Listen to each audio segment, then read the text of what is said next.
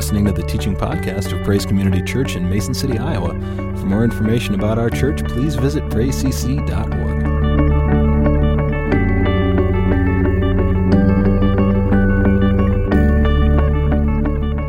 So, um, down to Arkansas. So I'm going to just invite whoever's here. I know Todd's here and Jaden. I see Elizabeth. If there's any, other, there's a couple that couldn't be here, so if you just want to come on up.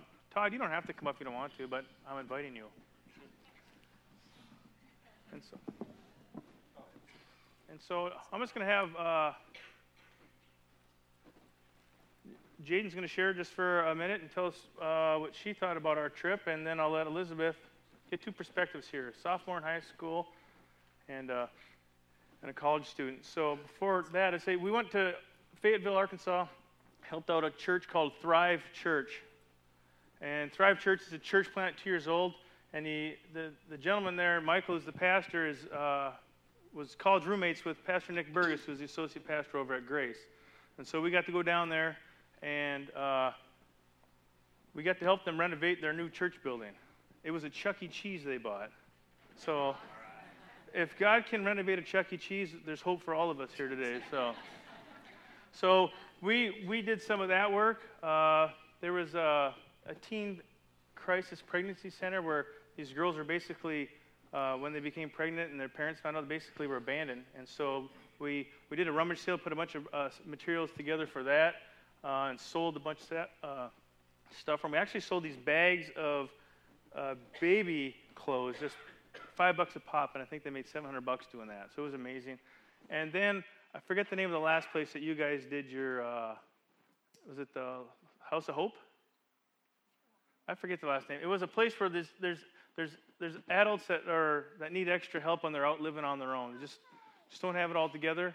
And so they, they go there and they help them and provide a service for them. So actually, Jaden and the girls and a couple guys uh, went over and they, they landscaped like. So they are available for hire, right, Jaden, for the summer?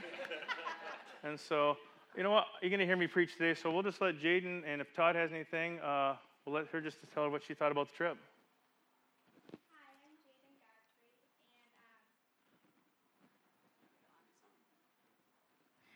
Um, and like Mark said, our mission uh, to Arkansas was to go and um, a lot of the time we were helping uh, build a new church called Thrive. And it was really a neat opportunity to go and each of us were able to have a different task and um, just working together, whether it was um, putting up drywall or pulling carpet or painting. It was really neat to um, have all of us come together to make an impact on Thrive Church. And um, another one of my favorite parts, some of the girls were able to stay with host families there. And so it was really a neat opportunity for me, um, something I've never really done before, to stay with um, a new family and just get to know them and learn more about them over the couple of days that we stayed there. And um, just meeting new people throughout the week and um, just growing stronger relationships with the people that um, I went with and just being able to work together with them to make an impact on the church and just um, share the love of Christ with everybody that we met. And um, that was just really a neat opportunity that I'll always remember, and just spiritually how much I grew in um, my walk with the Lord, and um, just the impact that all of us had coming together, and um, the impact that it'll have on the many people in the future that we don't even know about who come into Thrive Church.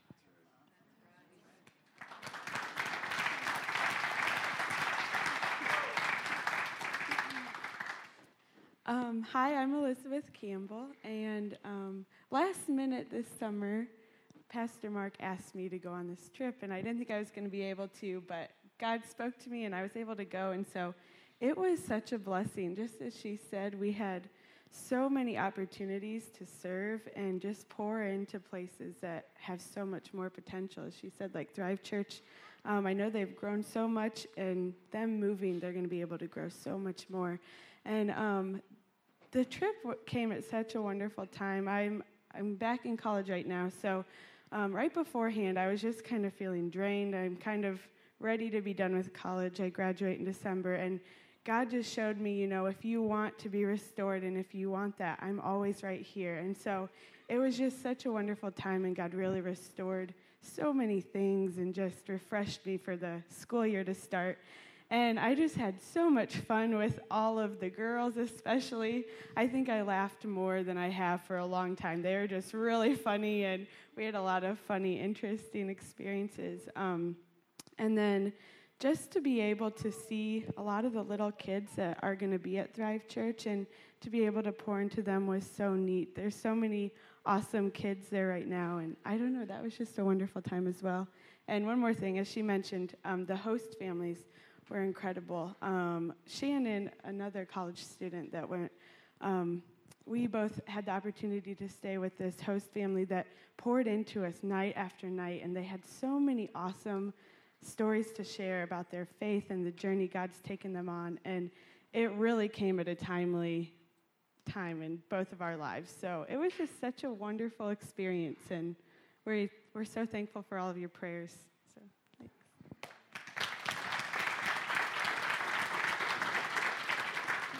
Well, I honestly didn't know Mark was going to put me up here today, so I'll uh, just go off the top here. But restoration restoration in so many ways from restoring that church and starting something new for them to restoring relationships and just being with these kids. I'm a sixth grade teacher and I have three daughters of my own, so I don't get a lot of chance to hang out with high school boys.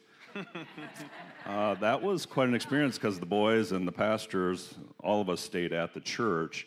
So we uh, spent many late nights up with the high school boys talking about different viewpoints and their music choices and so forth. So but honestly, it restored me because it led me into this year helping Mark and uh, Nick Burgess, the other youth pastor, um, on Wednesday nights now. It's just a restoration for me that I, it's given me, uh, I came back from there and I wasn't quite sure if I wanted to even go or not, but I went for this little girl. For, that was my first reason. I, but then I came to find out it was so much more than that. I, I'll never forget the opportunity to spend it with her, but just the opportunity, the relationships we made with the people down there the seeds we planted that, like she mentioned, we'll never even realize the seeds that were planted during this trip, but um, down the road, there will be so many people affected by this. But to take a group of high school boys and girls that um, I didn't ride on the bus. We took two vehicles. We took the Foundry bus where most of the kids rode on, which uh, I rode in the van. I think it was a little quieter environment in the van.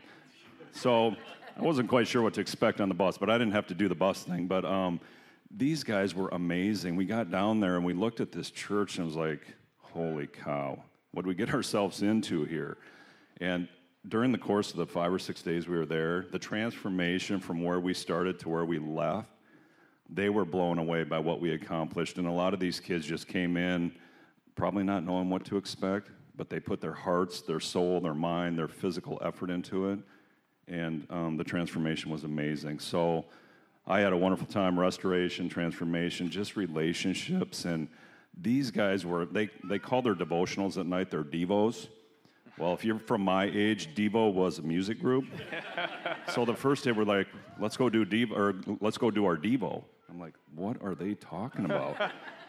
that was some of the most amazing time, and some of the high school kids were asked to be the leaders of a devotional each night these guys blew me away. I mean, from where they're at in their walk to where they've come, and just um, when you have 20 or so high school kids along with us sitting around listening to these kids, and just we all know they're going through a lot of things. This day and age, these kids are faced with so many challenges every single day, and they were amazing just to see what we have coming up. And here's two of them right here, but there were a lot more that were with us, and they're they're uh, going to lead our future, I know, in great ways through different things they do in their schools and beyond that. So, thanks for your support. It was a wonderful trip, and um, I think I'm ready to go back next year. So, thanks, you guys. Thanks, Todd.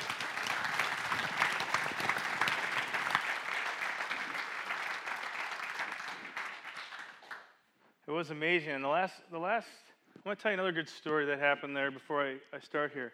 Um, we were there, uh, and we're all at a restaurant, and there was probably 30 people there, Todd, at the restaurant. I got a phone call that says my buddy Stan's been in an accident.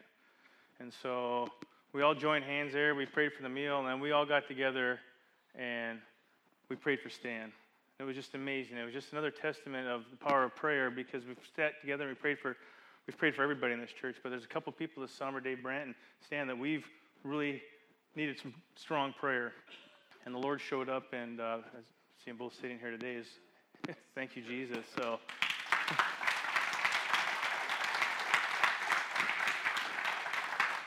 Well, as you know, sometimes I like to come out with some really spiritual uh, analogies. So, my first question for you today that you need to ponder is this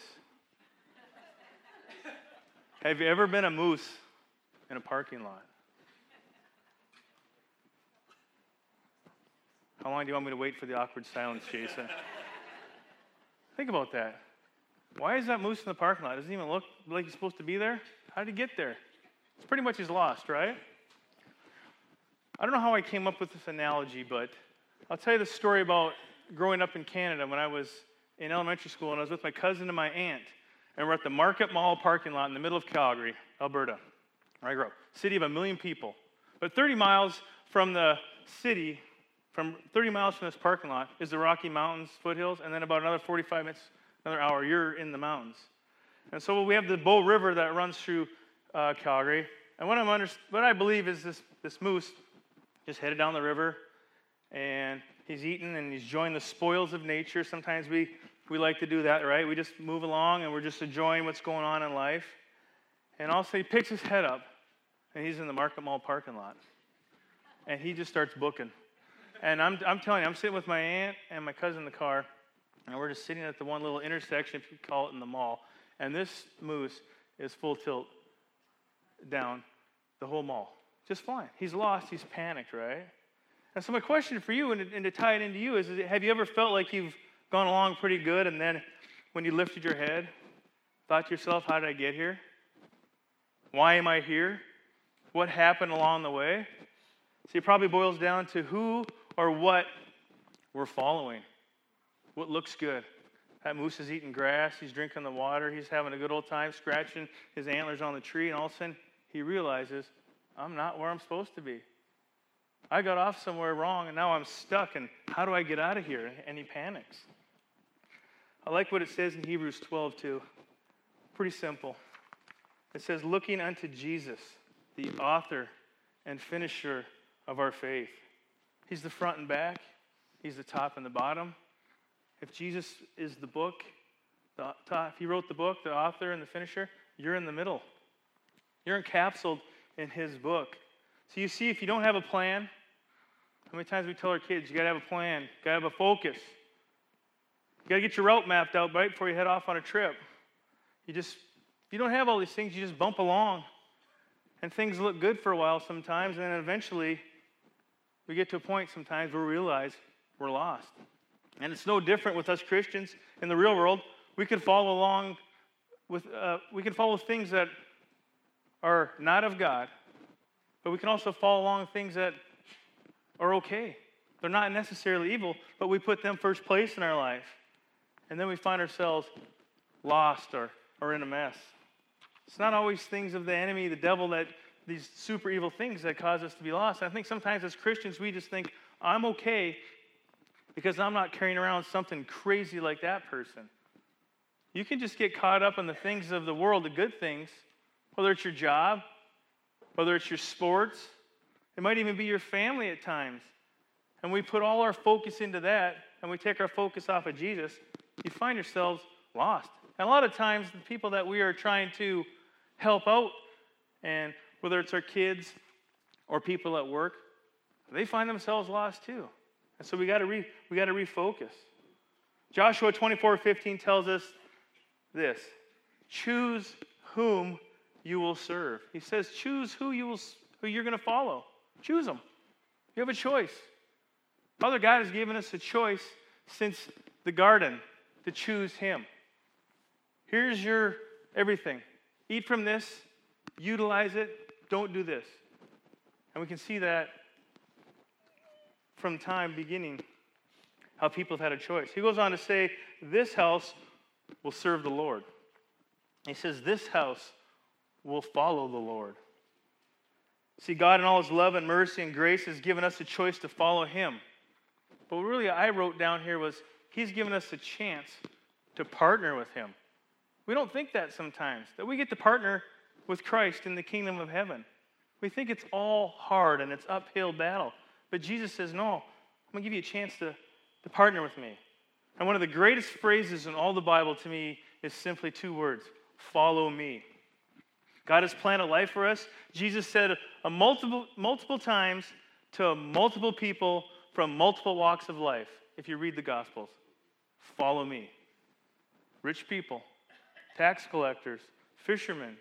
He told everybody that he came across to follow him. And it is the Holy Spirit in you that will remind you of who you are, what path you should be on, and his grace and mercy.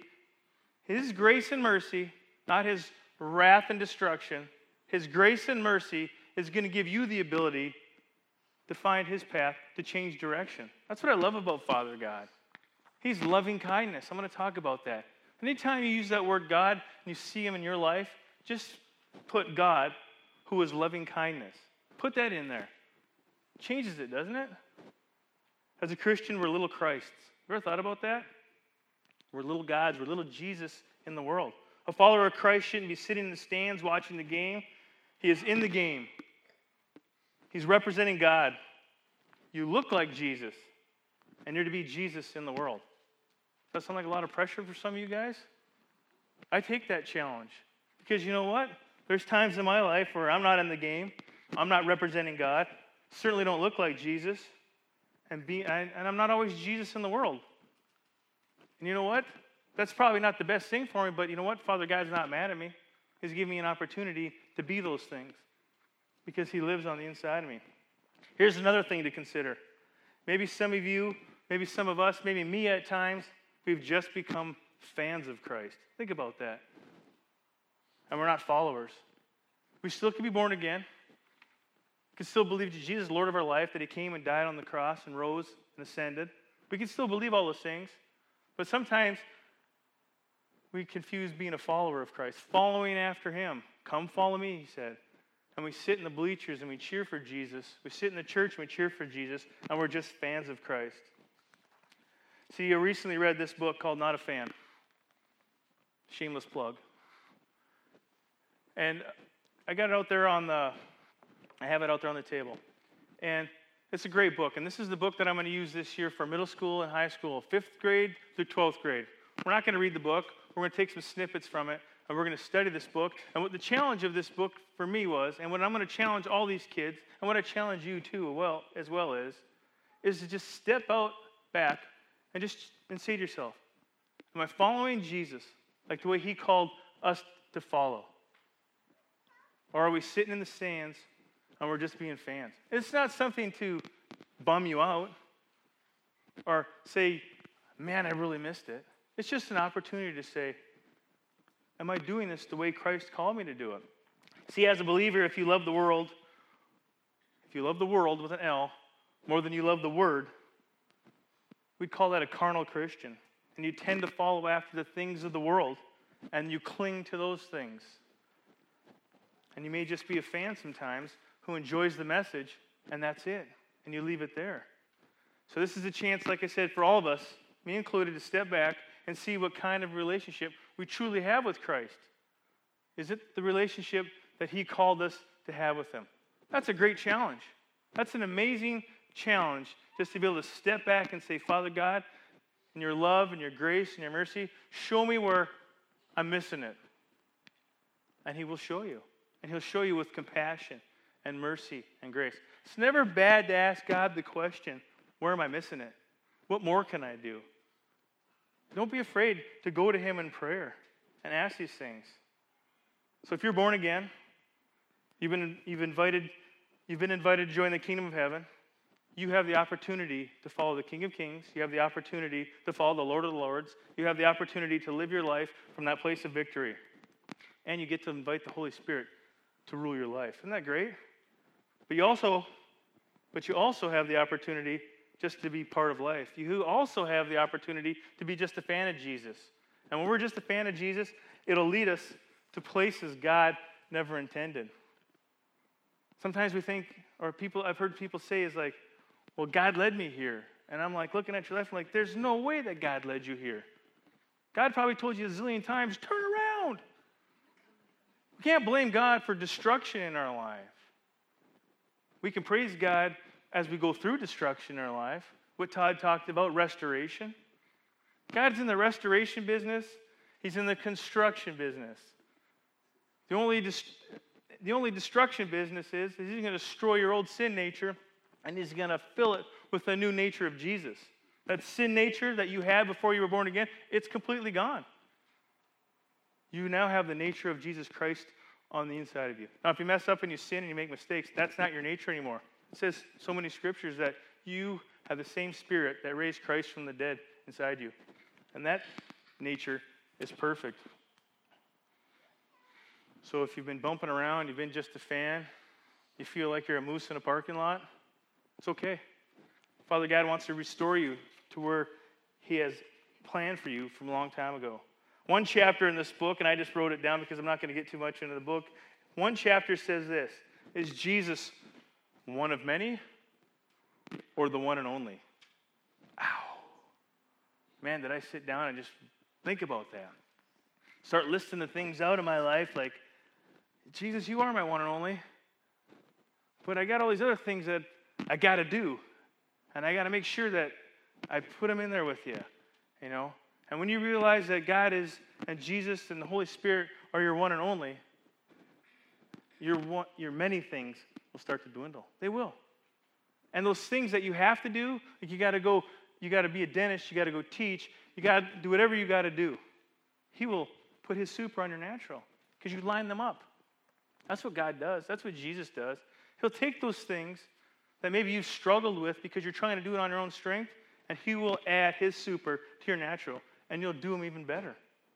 And they won't be so stressful, and they'll be joyful. And when things go wrong during your workday or your, your day at home with the kids, you'll be able to look back and say, you know what? That wasn't so bad. It's going to happen. Luke 9 57 through 62 says this, the New Living Translation. And in my Bible, this is the heading it had before there. It said, The cost of following Jesus. Have you ever counted the cost? It says this As they were walking along, someone said to Jesus, I will follow you wherever you go. But Jesus, Jesus replied, Foxes have dens to live in, and birds have nests, but the Son of Man has no place even to lay his head. What's Jesus saying to him? You okay with being homeless and on the road? You okay with that? Because that's who I am right now. He says, he said to another person, Come follow me. The man agreed. He's like, Yeah, that sounds like a good idea, Jesus. I'm going to come follow you. But hang on a second. First, let me return home and bury my father. He didn't want to rock the boat at home, basically what he's saying. But Jesus told him, Let the spiritually dead bury their own dead. Your duty is to go and preach about the kingdom of heaven. Basically, Jesus was telling this guy who didn't want to rock the boat to get out of the boat and leave it behind. Another said, Yes, Lord, I will follow you. But first, let me say goodbye to my family. But Jesus told him, anyone who puts a hand to the plow and then looks back is not fit for the kingdom of God. He says, don't look back.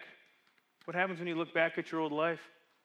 The things that you're trying to, to move away from, you get sucked back in. He says, put your eyes on me, focus on the cross. So, a good question to ask ourselves is what has Christ cost us when we, fall, we decided to follow him? I can think of 20 things, and not one of them that it cost me was bad. There's people out there in my life, family and friends, who we don't have the same relationship I had before. But I can't worry about that because my relationship with Christ is strong. And I pray and I hope and I know that one day that they will be following Christ alongside of me. That's the only thing I can hope for. I'm not saying here if you're a father of three people and married that you just sit, come to me tomorrow and say, you know what, God's called me just to leave my family. That's not what he's saying. That's not what he's saying. But he's saying there's some people here that your families are keeping you down. They're keeping you from a relationship with Christ. And if you need that explained to you outside these walls, there's probably a few people in here that can help you through that. It's not going to be easy all the time following Christ, but he'll give you joy and peace through the process. That's what he does. So, what does Christ cost you? It's a good barometer.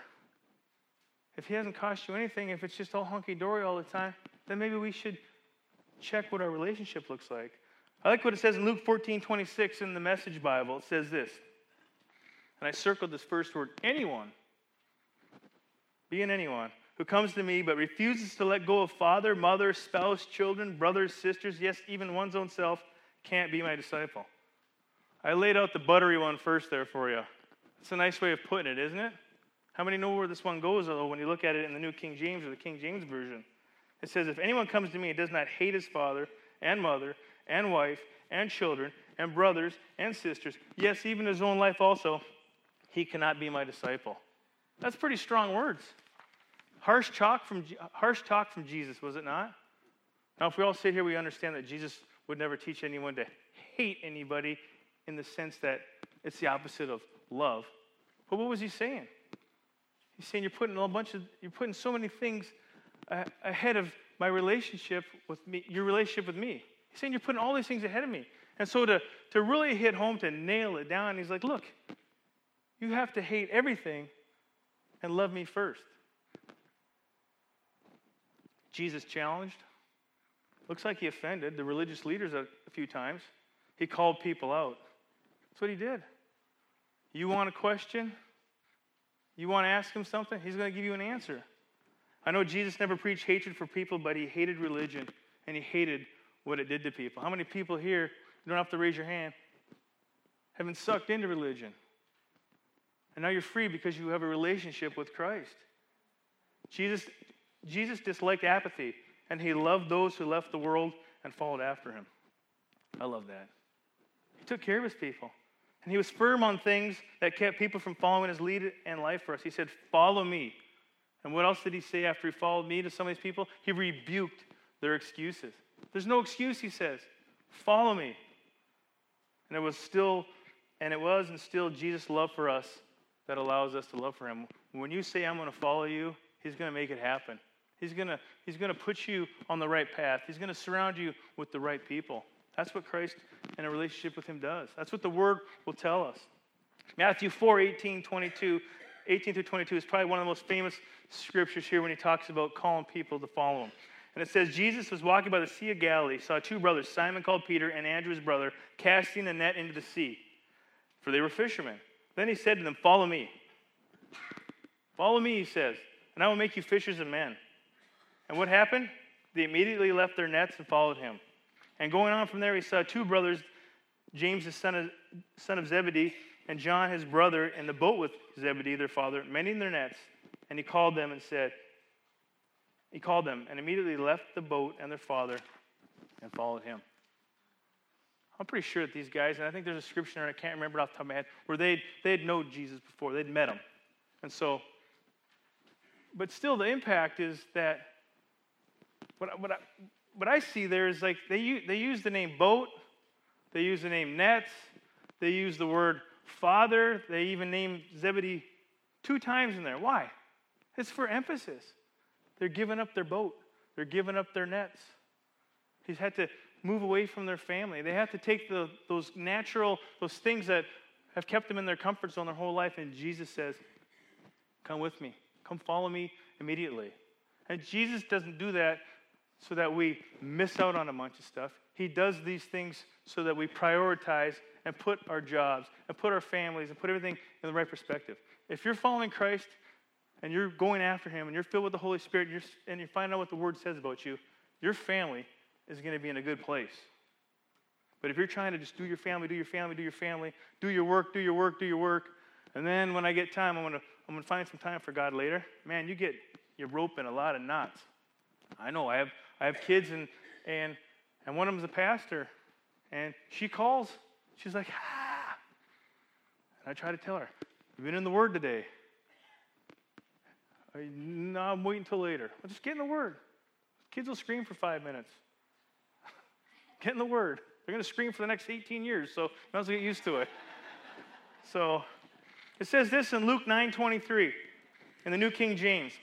Then he said to them, I'm going to read four scriptures here for you, and I'm going to pick out a few spots. It's the same scripture, different translation. Luke 9 23, I love it. Then he said to them, If anyone desires to come after me, let him deny himself, take up his cross, and follow me. Deny himself. The New Living Translation puts it this way Then he said to the crowd, If any of you wants to be my follower, you must turn from your selfish ways. There. There he's getting to the bottom of the thing, isn't he? Has nothing to do with family or jobs or anything. He says you got to turn from your selfish ways. We're more consumed about how we're, we look instead of just releasing it all to Christ. The message version says it this way the translation.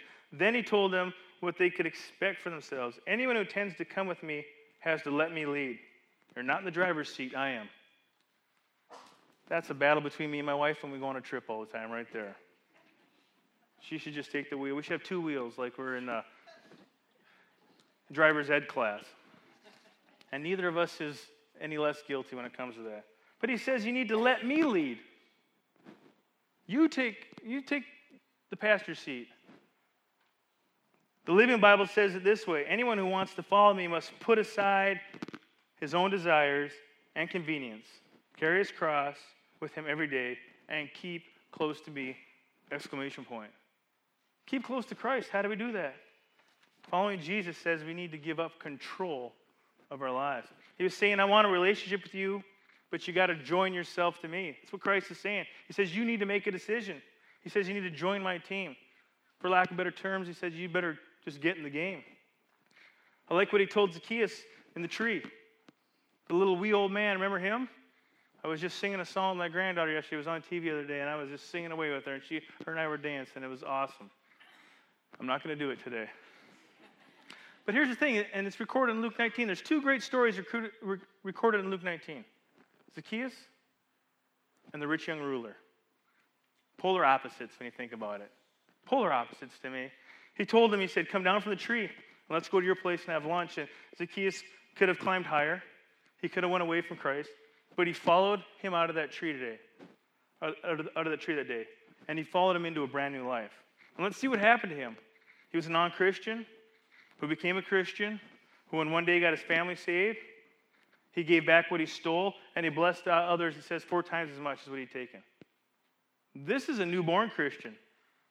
Sometimes we, we, we label people baby Christians. Oh, they're just a baby Christian. I'm like, man, there's baby Christians. They've been here longer than I have. So let's not put labels on people. Carnal thinking, following after the world more than you follow after Christ, does not equal being a baby Christian.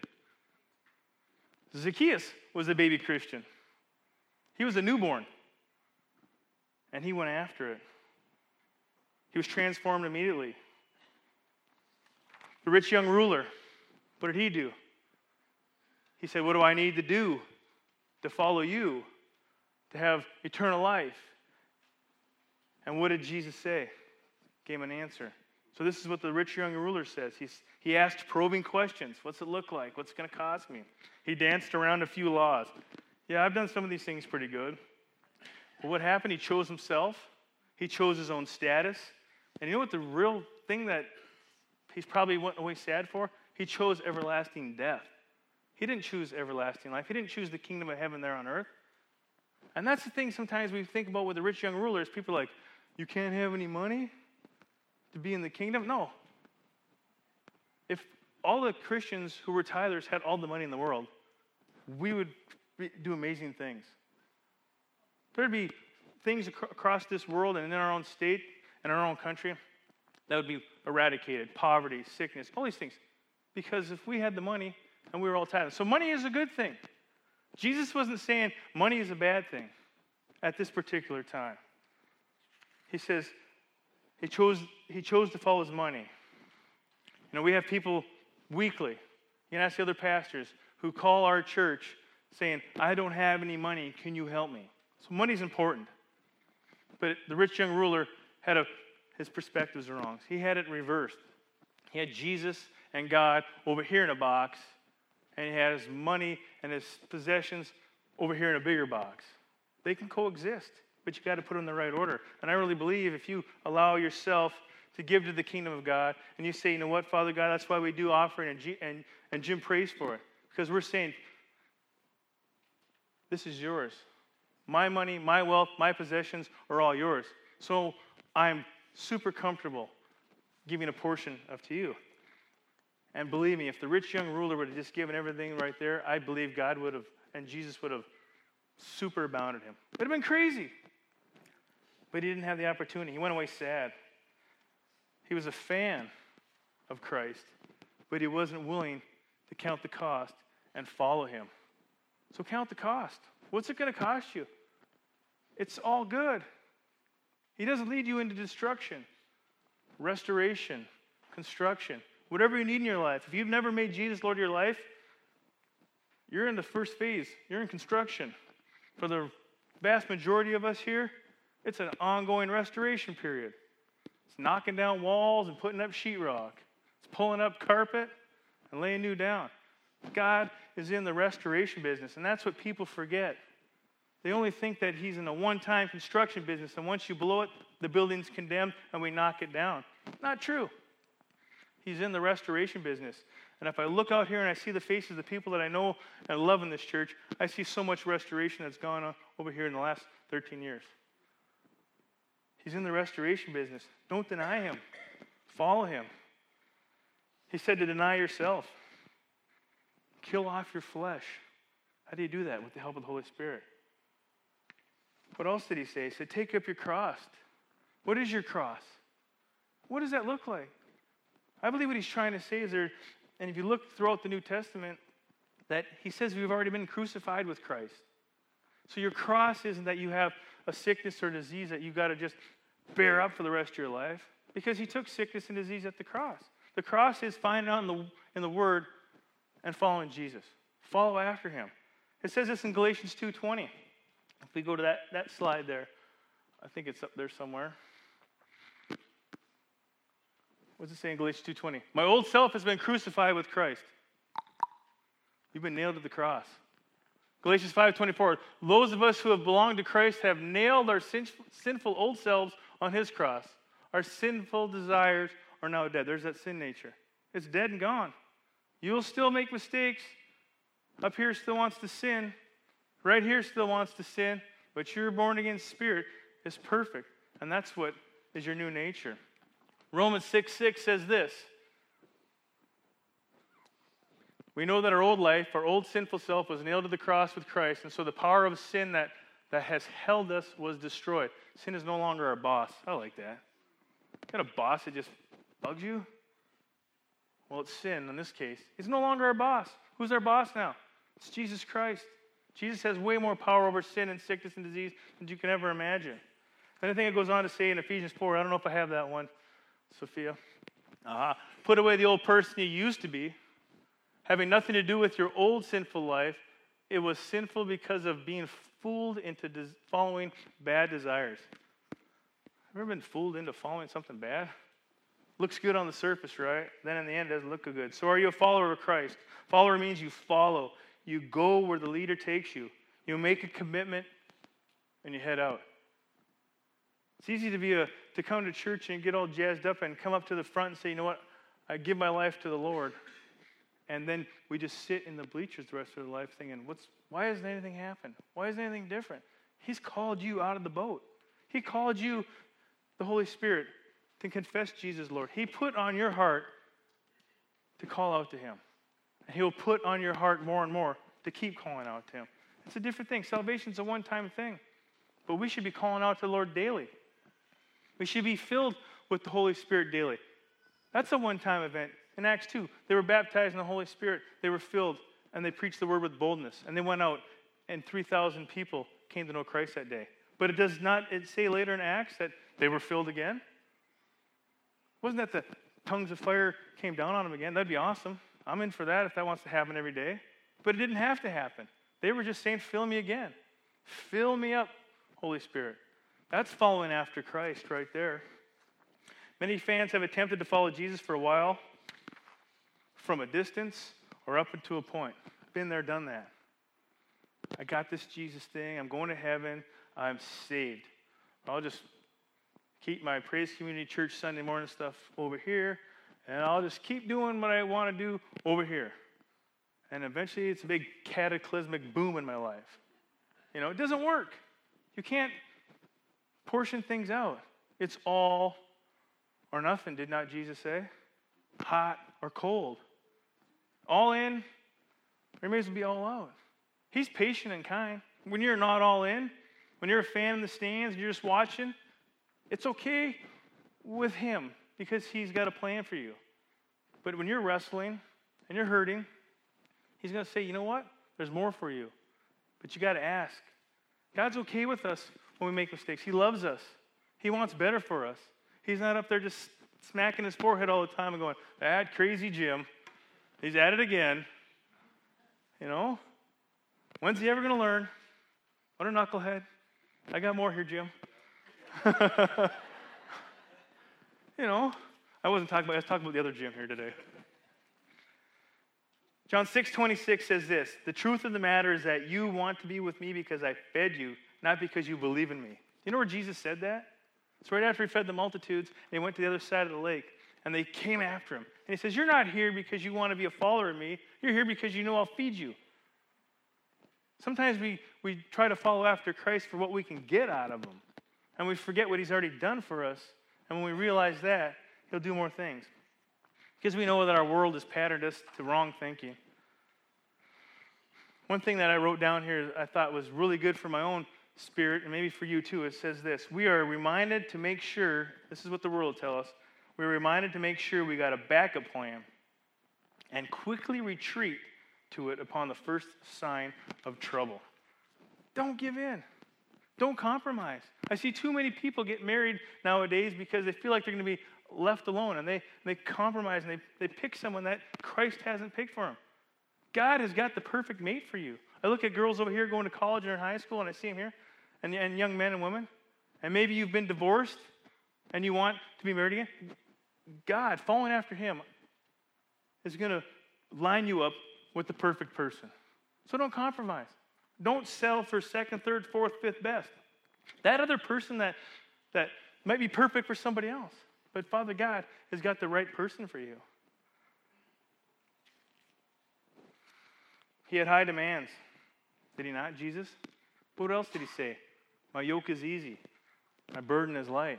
His demands are high, but his yoke is easy and his burden is light. That's the only person I know in the whole world that can honestly say that to us and be the truth. Because every other person that you want to follow in life, whether it's work or family, there's always something attached to it. Jesus just says, Follow me. Follow me. He says, need to deny yourself and don't retreat. There's somebody here today that you're ready to give up. You're ready just to bail out and head out of this town, but I just want you to know that your breakthrough is right there. It's just around the corner. You've been fighting, you've been contending, you've had people praying for you. Stick to it, stick to the game plan. Your breakthrough is just around the corner. You know what's another great thing? Your breakthroughs are just around the corner. Once you get your first breakthrough or your second breakthrough, he's just not done with you. He's got a ton of breakthroughs for you. Stick with Christ. Don't retreat. If you're one of those people that's about ready to give up, don't. Don't give up. If your family's a mess, go to Jesus. If your life's a mess and you're looking for a job, go to Christ and ask Him for His wisdom, His supernatural wisdom that He's downloaded in you through the Holy Spirit. And don't give up. Don't give in. There's no reason to right now. It's too critical. What's the great thing He told Peter to do? Get out of the boat. And what's the words when, when Peter said, Can I come onto the water? What did Jesus say? One word come. That's what He's telling you today. Come. But then you look down in your life and you're like, there's whitecaps. There's a 40 mile an hour wind. I could probably die here. And Jesus is telling you, come. He's not going to sink you, He's not going to drown you. And what happens to Peter there? He gets in the water and he's like, yeah, this is awesome.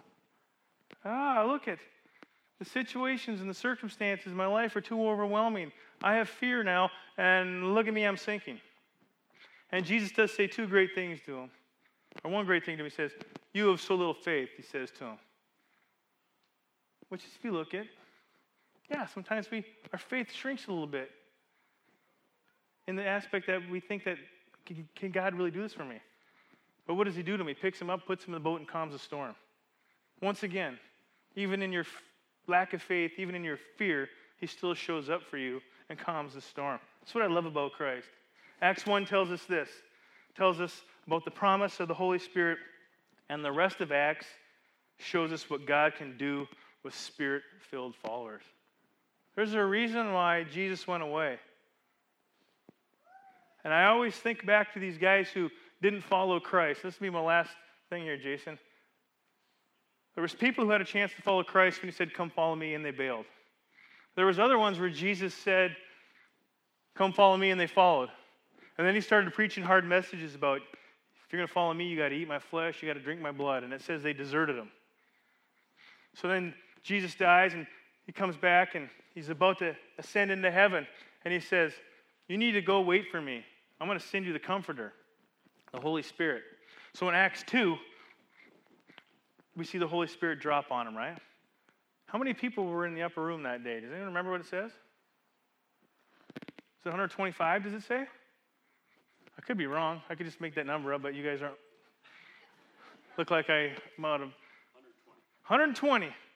So think about it. There's 120 people. All these people following Jesus. Come follow me, he said. All these different commands. And then they start bailing on him. Even his own friends and disciples, right? He gets them back together, a, a, a certain group of people, 125. And he, they go up to the upper room. The Holy Spirit drops on them. They go out and preach the word with boldness. 3,000 people get saved that day. This is, this is my thought. How many of those 3,000 were the people that bailed on him, gave him excuses why they couldn't follow him? It's because the Holy Spirit was the new thing now. It was the new person that was coming to live on the inside of him. And when the Holy Spirit comes and lives on the inside of you, you don't have to be fearful. You don't have to bail when the pressure's on. When someone says, Are you a Christian? Do you follow Jesus? All that Bible stuff. You don't have to say, uh, No, no, no. It's okay. You can say, Yeah. The last story here is Stephen, who was martyred, stoned, beaten, and killed for his life. And when he's, when he's there, he's about ready to die. He, gets, he sees Jesus, and he says to them, Forgive them. And he's taken into heaven. That's the power of the Holy Spirit. That's the power of God. Maybe some of you today that are here are going to be in a position in your life where you're going to go overseas and be a missionary. And there'll be an opportunity to choose life and death for following Christ. For the rest of us, we got it pretty easy here, do we not? We got it pretty easy. So, my last thing for you today is this just remember when things are tough, things aren't going well, stick with the one who's going to get you through. Jesus came and he died, he rose again, he ascended in heaven so that you could have a relationship with him. When you have a relationship with somebody, you spend time with them.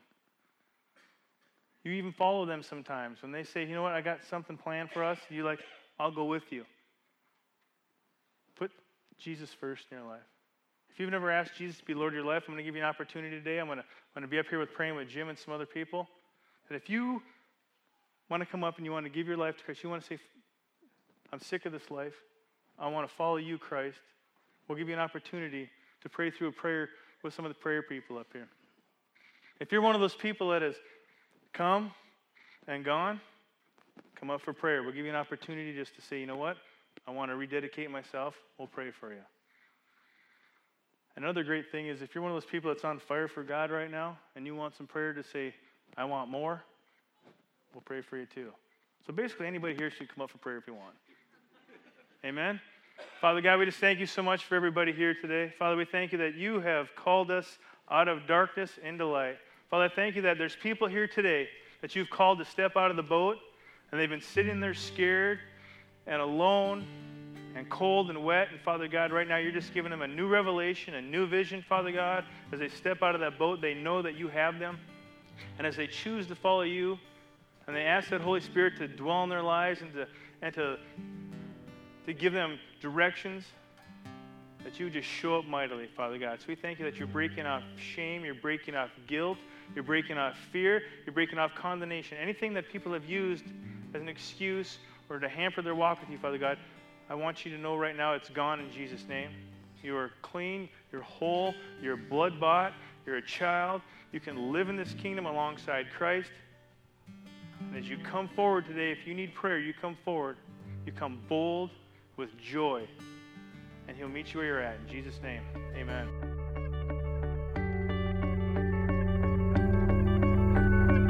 Thanks for listening. For more information about Praise Community Church, including gathering times and events, please visit us at praisecc.org.